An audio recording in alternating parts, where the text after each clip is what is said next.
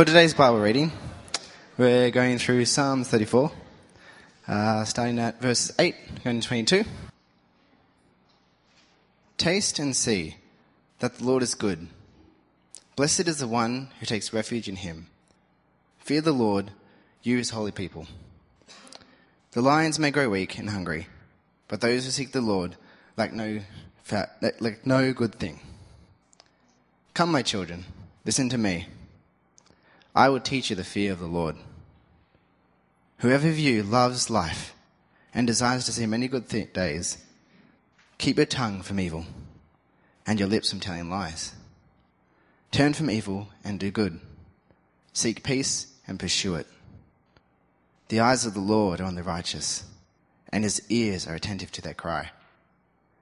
But the face of the Lord is against those who do evil, to blot out their name from the earth. The righteous cry out, and the Lord hears them. He delivers them from all their troubles. The Lord is close to the brokenhearted and saves those who are crushed in spirit. The righteous person may have many troubles, but the Lord delivers him from them all. He protects all his bones. Not one of them will be broken. Evil will slay the wicked. The foes of the righteous will be condemned. The Lord will rescue his servants. No one who takes refuge in him will be condemned. Heavenly Father, we would ask tonight uh, that you would continue uh, to be to us the God who speaks, and that we would be to you a people who would listen. Uh, but Lord, that your word to us wouldn't just uh, cease at our ears, but Lord, that it would penetrate into our very soul, that you would be our guide. Lord, that you might be our corrector. Lord, that you would be our encourager. Heavenly Father, that you would lead us by your word and your spirit. And Lord, would you equip me to the task of speaking your word faithfully? We ask this in Jesus' name. Amen. Now, I'm not suggesting that it happened this way, but can you please take your mind to imagine a man? I don't want you, give, you to give too much thought to his fine appearance or to his handsome features, but just to picture a man and to know that an appointment has been made for this man. People have noticed his behaviour of late, and it's erratic, perhaps dangerous and reckless even. He's also been noted to be withdrawn. In fact, it seems that he's totally alone. Recently, he has, even through sad tears, said goodbye to his closest of friends. It's like he's running, but there's no sense of direction. There's just velocity behind him. He's, he's running from. There's an aimlessness to this man. He's not running to, it wouldn't seem. And as you imagine that man, perhaps a question comes to your mind to say, well, running from what? And it's hard to say. Something, someone. Himself, his past, his future. It's perhaps at the moment it's best to say he's running from an enemy and to leave it as broad as that, that he's like a fugitive. Can you picture that man? Empathise with him a bit. Imagine that he's now arriving at the appointment and he's met by a compassionate smile, a comfy seat and a box of tissues. And a question is placed out into the air. The floor's all yours. What do you want to talk about? Well, he says, you might say I've not been myself lately. And then there's a pause again, and he thinks, and then he says, I've been drooling. And he looks to see if it raises an eyebrow, but it doesn't. And so he continues and he says, it's not just the saliva in the beard issue. I've um, I got apprehended just recently, and I um, and I fought against those who sought to restrain me, and uh, managed to get myself to the door and cling to the doors and in fact rip at the doorposts, and I left scratches there behind me. And the people who were there saw a kind of madness overtake me. They thought that I was out of my mind, and they said, he's insane. And so another question comes. Is that what you think? Clarifying, he asks, did, did I think I was insane? And he pauses again and thinks. And he says, no. Not insane. I was terrified. I was fearful. Full of fear. And then the big question comes. Will you tell me what you fear? Oh, how long have you got?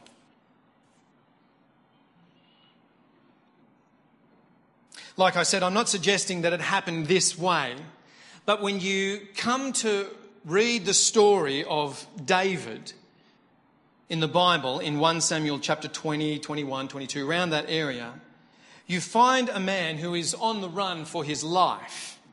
He's running from King Saul.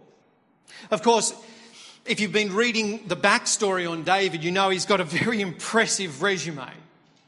He's the one who's killed Goliath. He's the one, because of that and for other reasons, has incredible popularity. Following on from that victory, he's had several great military successes leading campaigns against the Philistines. And he's even got a song written about him in the charts. It's popular everywhere. If you want to know what the song is like, if you've got your Bibles, you turn to First Samuel chapter twenty-one. You'll see uh, that song. It's repeated in several places, but this is the song and the way it goes. It says, Saul has slain his thousands, David his tens of thousands. The king, well, he's done that, but David, tens of thousands. And so you meet the man with the impressive resume, but you also meet someone who knows what it is to be afraid and afflicted. He might be, and in fact he is, God's anointed. It's been the case where God's prophet has pulled him aside and said, you will be God's ruler. You're his sovereign. You will be king one day, the, the king anointed, but he's not the king reigning. That's Saul. And Saul has all the power, all the cards, and he wants David dead. And of course, there's no suggestion that David ever sat down with a counsellor, but he did wrestle with that question about what you fear and what you do with it. If you haven't already, if you turn in your Bibles to First Samuel twenty-one and verse ten, you'll find it on page two thirty-two. You see something of David's fear. It helps to know that up at this point, David has had Saul's spear, a javelin, thrown at his head at least three times. Bounty hunters have been sent out repeatedly to find David, bring him back, or kill him. He's a man on the run. You find him at this point, he's got no shelter, no food, no defensive weapons, he's got no one around him, and it seemingly he has no rest. Immediately prior to the scene we're about to look at, he's been with Ahimelech the priest in Nob. There he's actually found food. He's got something in his belly and he's found something else. Astonishingly, for some reason, the sword of Goliath, the giant who was killed by David, is there with the priest at Nob. And the priest tells David to take it. And he does. Now, the last time we've seen this sword was when David took it from Goliath and hacked off Goliath's head with it and held up the head. What happened with the sword after that and between, we don't know. But right now, it's strapped to David's side as he leaves Ahimelech the priest. Now, how fearful is David of Saul? Well, have a look at where he runs. First Samuel chapter twenty-one, verse ten. That day, David fled from Saul and went to Achish, the king of Gath. Gath is one of the five Philistine cities. Who has David been fighting? The Philistines. How successful has he been? Incredibly successful in those campaigns.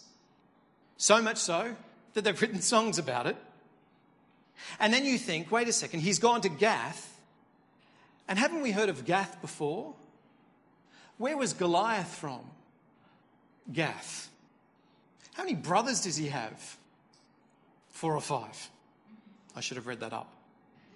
But how afraid of Saul do you have to be if you run from Saul straight to the city of your enemy, a city that you are famous in for killing its greatest champion.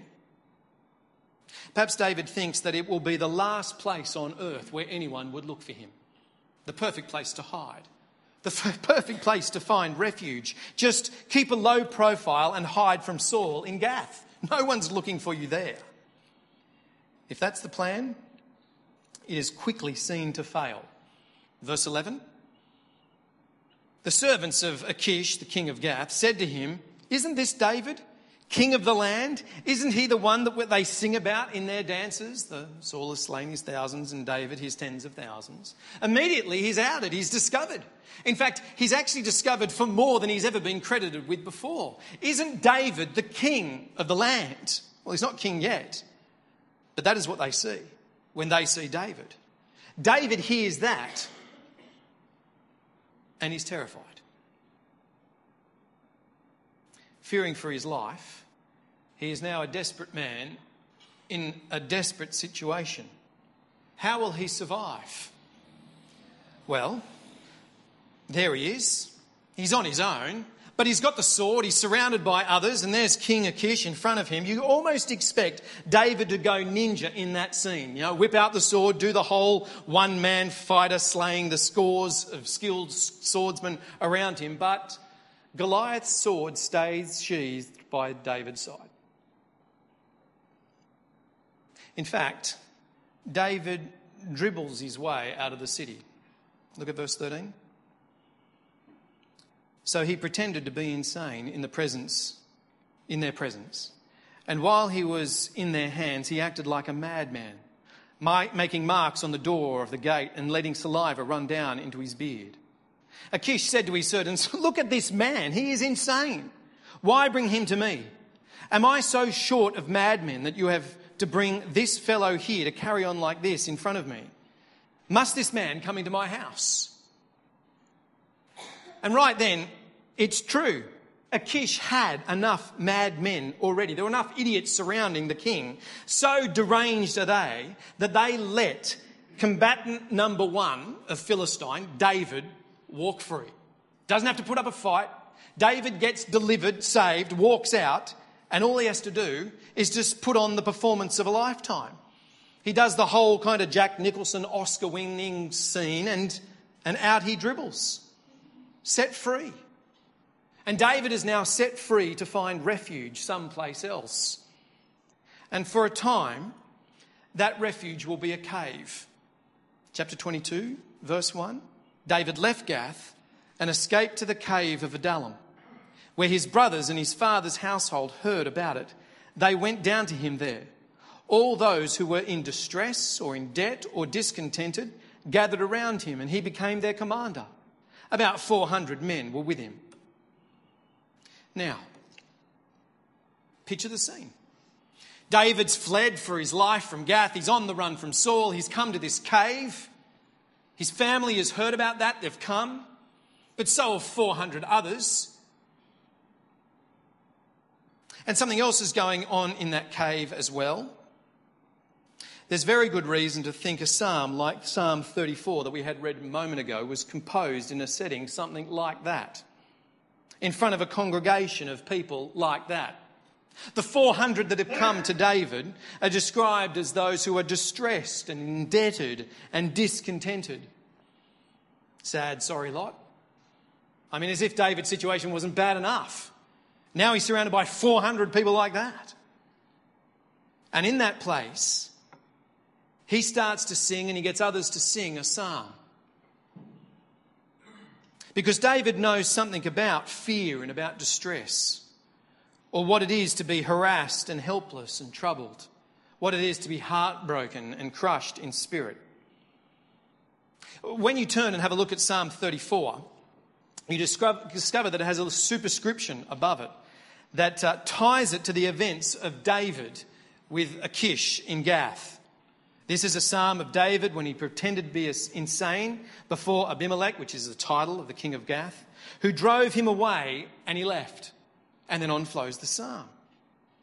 And when you read through the psalm, you say, oh, is this a psalm that kind of depicts those scenes? But there's nothing in the psalm that directly relates to those events of him being out of his mind and pretending or any of that. But it is a psalm that teaches powerfully about where those fears find refuge. It's not in a cave, and it's not hiding in plain sight in a pagan city, and it's not into madness where refuge is found. And so we're going to spend some time in Psalm thirty-four thinking about that.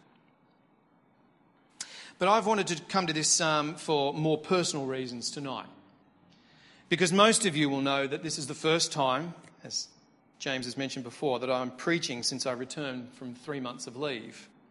Leave that I took uh, to begin healing from a time of burnout.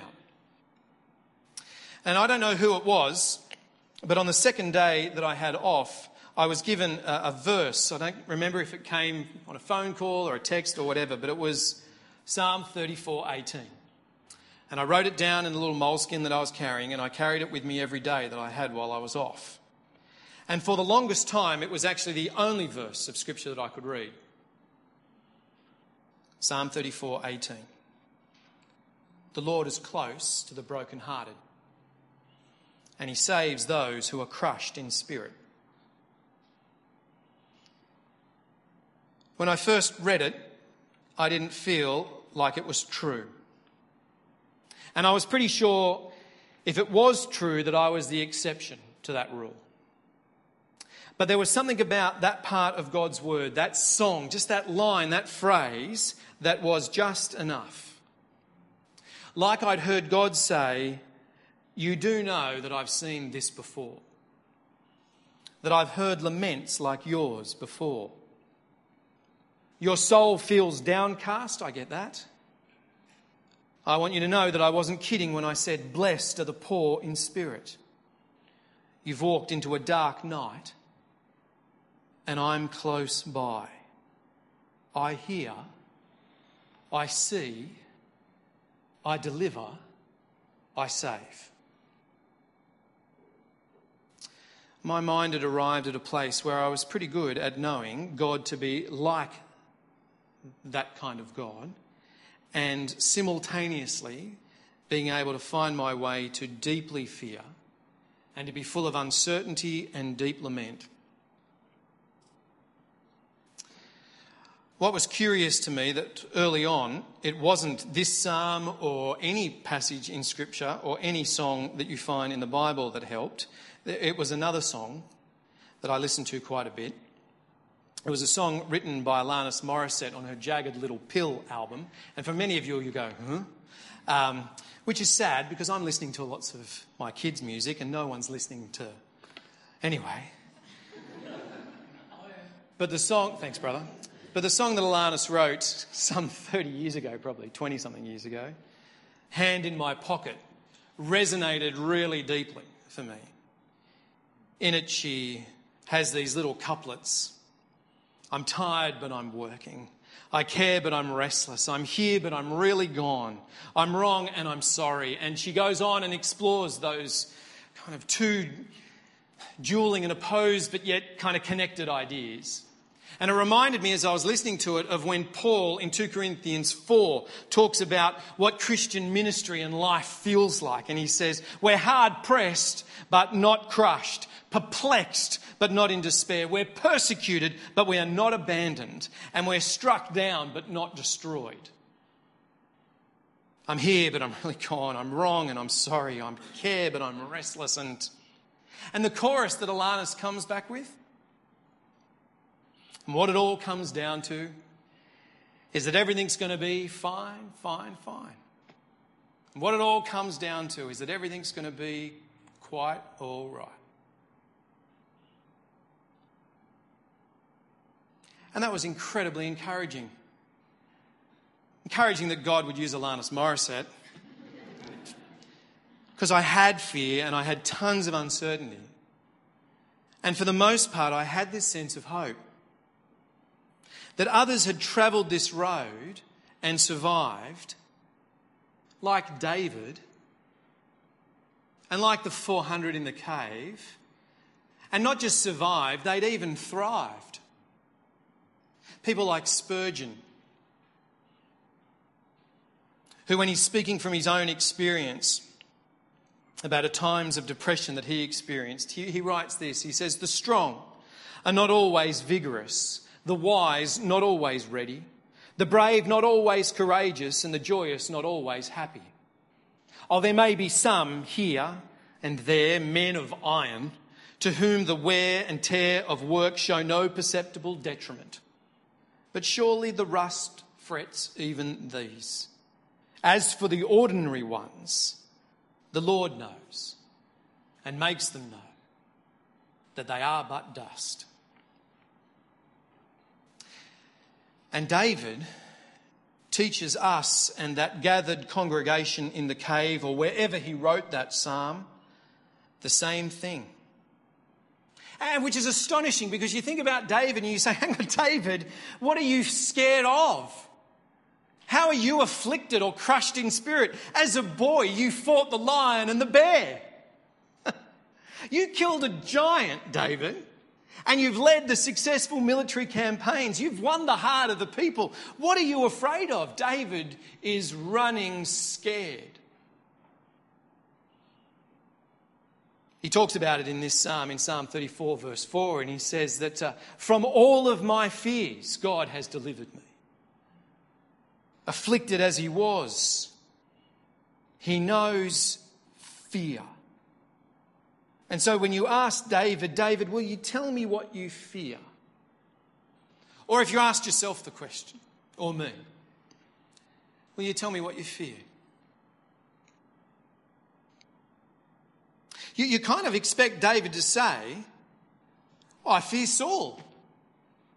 I fear the one who has got all the power and all the cards and all the javelins, and I fear the point of those javelins.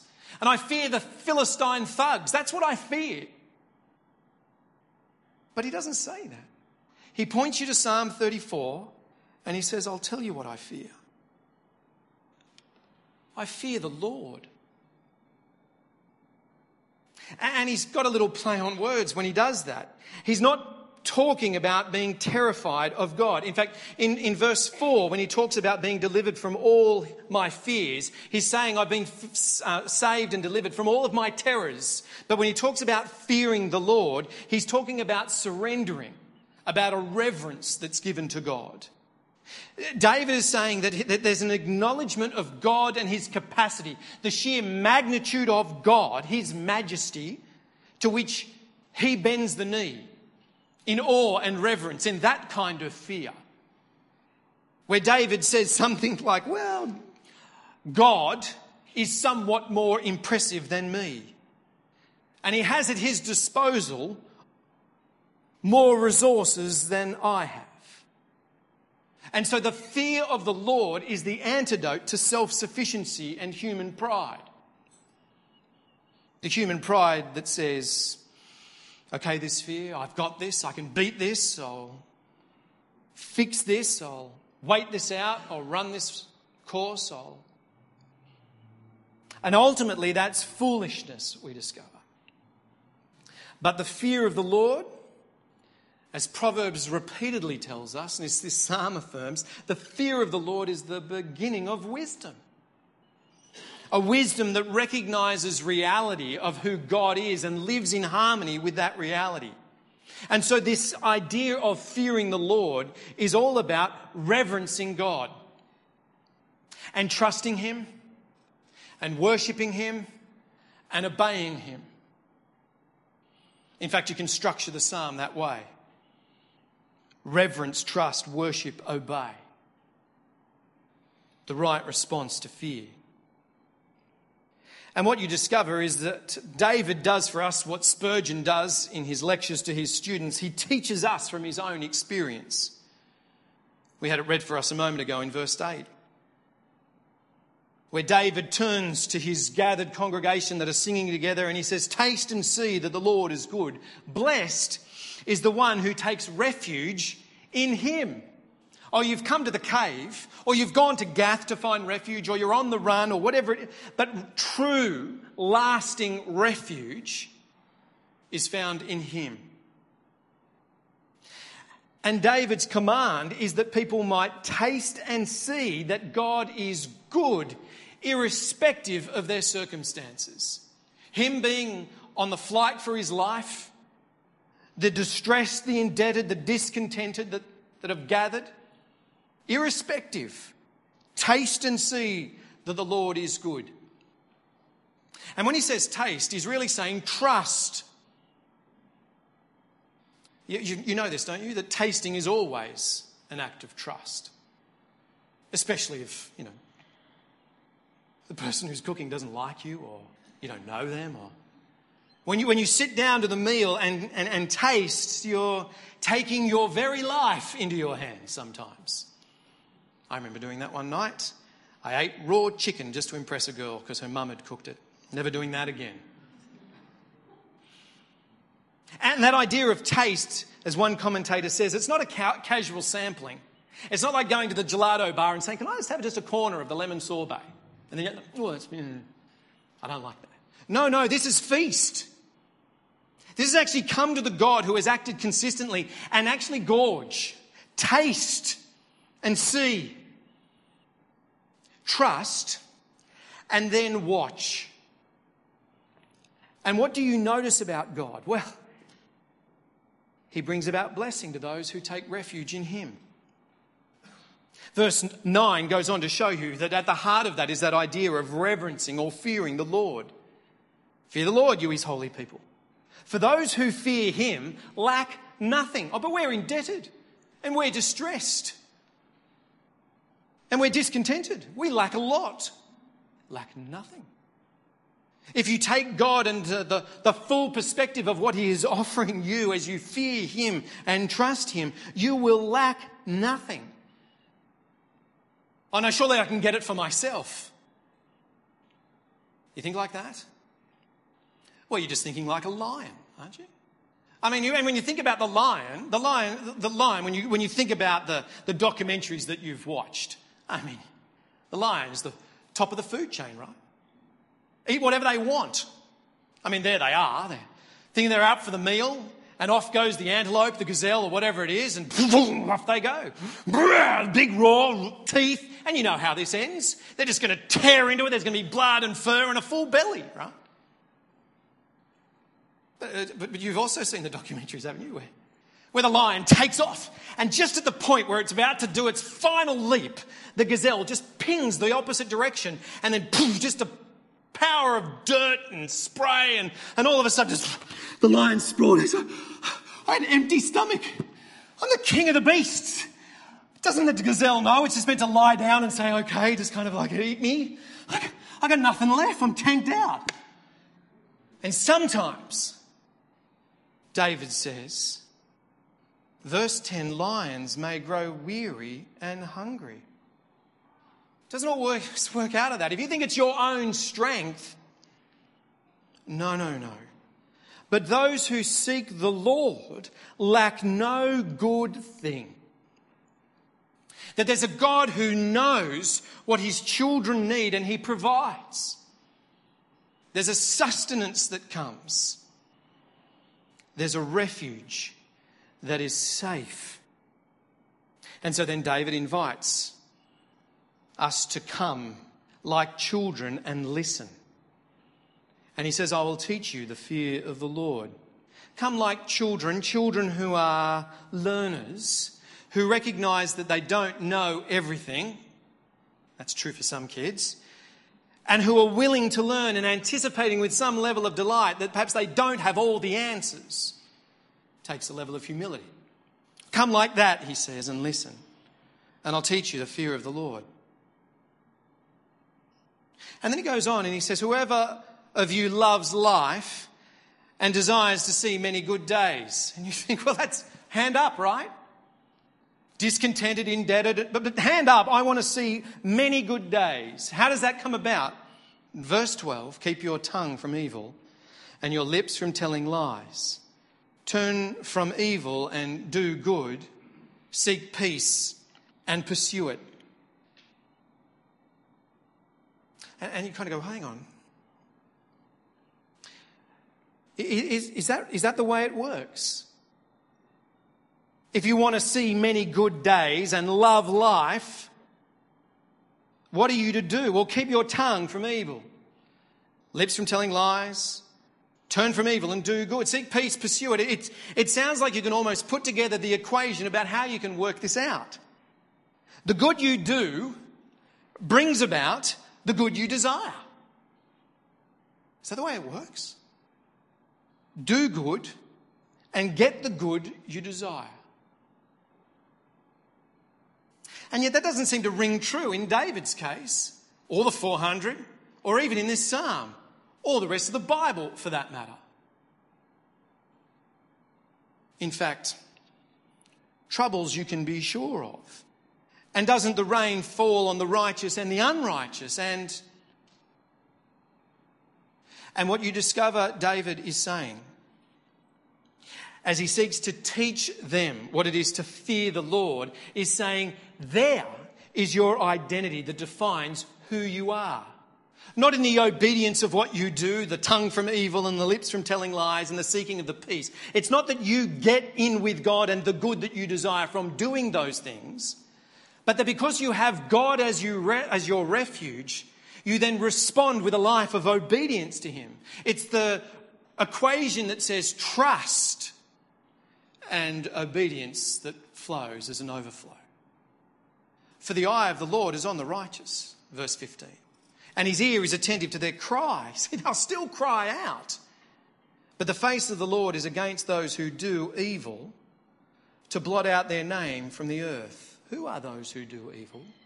They are those who do not fear the Lord. And then he tells you again, don't think the equation that says do good, get good, the karma equation works. For the righteous will cry out, verse seventeen, and the Lord, the one in whom you've taken refuge, he hears you and he delivers from all your troubles. In fact, he's close to the brokenhearted and he saves those who are crushed in spirit. It could be as bad and as dark as that. And David says, do you know that? He's already sung about the idea of deliverance and trusting in a God who hears. There's a new element in verse eighteen where he says, do you know that God literally is the near neighbour to the brokenhearted? And I don't know about you, but I needed to hear that. Today, as much as I did over each of the days for the last three months and long before that. And there's been a season where I've forgotten it. That the Lord is the near neighbour to the brokenhearted. He's just over the fence. He's just, he's ready to pop in. He's, he's right there. And he saves those who are crushed in spirit. And we might look for refuge in all kinds of places. And he says, it's in the fear of the Lord. It's not in the fear of other people, of threats, the future, the past. It's to fear God and to know that he is close by to you and to me in all of our fears. Verse nineteen, the righteous person may have many troubles, but the Lord delivers him from them all. It is a wonderful truth because there are many responses to fear. And the surprise is that David's response, even, even his response when he is with Achish, the king of Gath, when he feigns insanity, when you go and read Psalm fifty-six, which he writes during that period of time, he talks about him trusting in God and following in God's ways, that God's provision that he would be removed and delivered from that place was this feigned insanity. Even there, he demonstrates a trust in God. And not only does he trust as his response to fear? He praises. When I was given that verse eighteen three months ago, I thought, oh, I'll go back and read the rest of the psalm. And I didn't like the rest of the psalm at all, particularly because of the way it begins. It begins with a call for all of God's people to praise the Lord. I will extol the Lord at all times. I will His praise will always be on my lips. I will glory in the Lord. Let the afflicted hear and rejoice. That's a hard thing to do. Let the afflicted hear and rejoice. Glorify the Lord with me. Let us exalt his name together. And I, well, I had nothing in the tank. And then David tells us what he did. Verse four, I sought the Lord and he answered me. Well, bully for you, David. He delivered me from all of my fears. Those who look to him are radiant. Their faces are never covered with shame. The dribbling, saliva-filled beard, a face now radiant. This poor man called, and the Lord heard him. He saved him out of his troubles. The angel of the Lord, God himself, encamps around those who fear him. He delivers them. It's better than him being just close by, the near neighbour. He surrounds, he, he dwells, he tabernacles, he tents. The angel of the Lord encamps around those who fear him. And so that response of trusting in God and bringing praise has actually become something that's incredibly important to me. Because David is right. And many have walked this path before. And those feelings of a crushed spirit or the brokenheartedness or the terrors that come isn't God's absence from us. God is asking, will you tell me what you fear?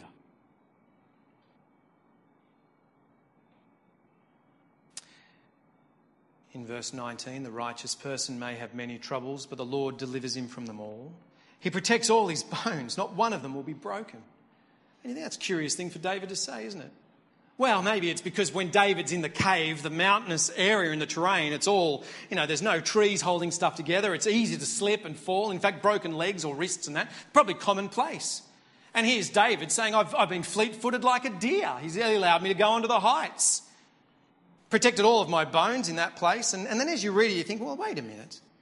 That sounds so familiar, doesn't it? It reminds you of the command that God gives to Israel when it's in Egypt. You may or may not know this story, but that time where Israel is about to see God's judgment pass over Egypt and their oppressors, and they've been told to take a lamb. It's to be spotless, they're to care for it, they're to slaughter it one night. And everyone who comes into that house, and with the blood of that lamb uh, painted across the doorposts, all who preside inside will, will, will be safe. The, the angel of the Lord will pass over them, and they'll be... well. They'll have found refuge and their lives will be spared. And of that lamb that's to be slaughtered, the instructions are very clear. Not a bone is to be broken. And of course, as you read that, it immediately reminds you of one who is to come, who's the perfect Lamb of God, the, the one who is righteous, and who knew many troubles, the, the very Son of God. And when he dies on the cross, a sin-bearing death that provides refuge for all who will take shelter in that, where he will pay the debt and all of the distress. And every discontent is gone because he has supplied everything. When he dies that death and provides that refuge, there are two others that die that day. Two criminals on two other crosses. And in order to speed up their execution, their legs are broken so that they'll asphyxiate more quickly. But when they come to break Jesus' legs, they realise that he's already been extinguished. And John tells us in chapter nineteen, verse thirty-six, that it was to fulfil this prophecy, that not a bone was broken. Because here is the one who brings ultimate deliverance, who's heard the cry of humanity and has brought salvation to all. Evil will slay the wicked, verse twenty-one. The foes of the righteous will be condemned. Justice will come, but the Lord will rescue his servants. How does he do that in an ultimate sense? Through Christ and Christ alone. The Lord will rescue. And no one who takes refuge in him will be condemned. And that's the safest place there is. To whatever your fears are, that is the ultimate remedy. No one who takes refuge in him will be condemned. It's what Paul sings about in Romans eight. There is now no condemnation for those who are in Christ Jesus. That is where we find refuge. At the end of that chapter, Paul goes on to explore that in more detail because he's still wrestling. Well, could it really be that good? Could it really be that safe? If God, he says, is for us, who can be against us? Well, I'll tell you who could be against me. And then you stop and you realise, well, only really God could be against me. If he's for me, then who could be? Well, he who did not spare his own son, but gave him up for us, how will he not also, along with him, graciously give us all things? You'll lack nothing. Verse thirty-three, well, who will bring any charge against those whom God has chosen? Well, I'll tell you who's, you know, and well, it's God who justifies. Well, then who is it that condemns? No one. Well, actually, Christ Jesus could, couldn't he? I mean, he's the perfect one, the righteous one, and I'm not. He could. Jesus Christ. And Paul says, the one who died, more than that, who was raised to life and is at the right hand of God, is also interceding for us. He's the one in God's presence who's actually saying, that person, you, me, they've found refuge in my death and I'm interceding on their behalf. They are delivered. Well, then who shall separate us from the love of God, the love of Christ? Shall trouble or hardship or persecution or famine or nakedness or danger or sword, as it's written, for your sake we face death all day long. We are considered as sheep to be slaughtered. No, none of those things.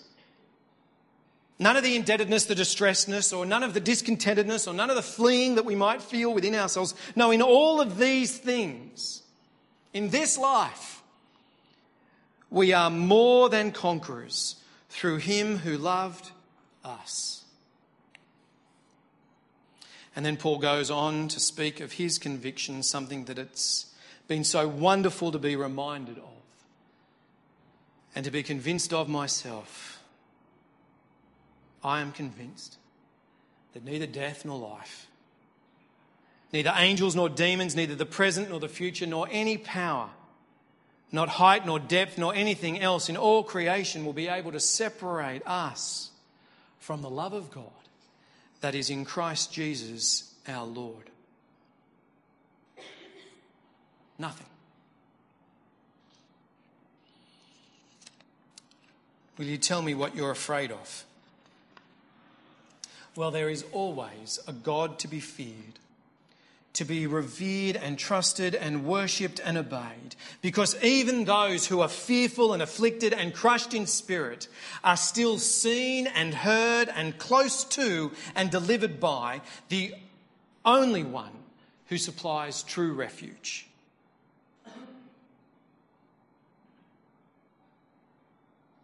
The Lord rescues his servants. The one who takes refuge in him will not be condemned.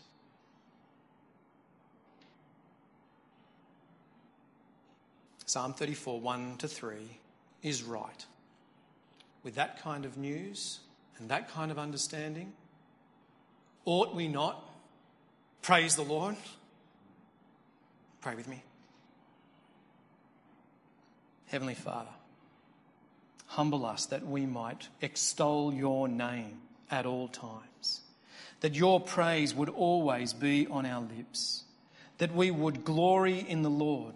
Let we, the afflicted, hear and rejoice, glorifying the Lord together. Let us exalt your name together. In Jesus' name, our refuge. Amen. And that is what we're going to do. Musicians, lead us that we might praise.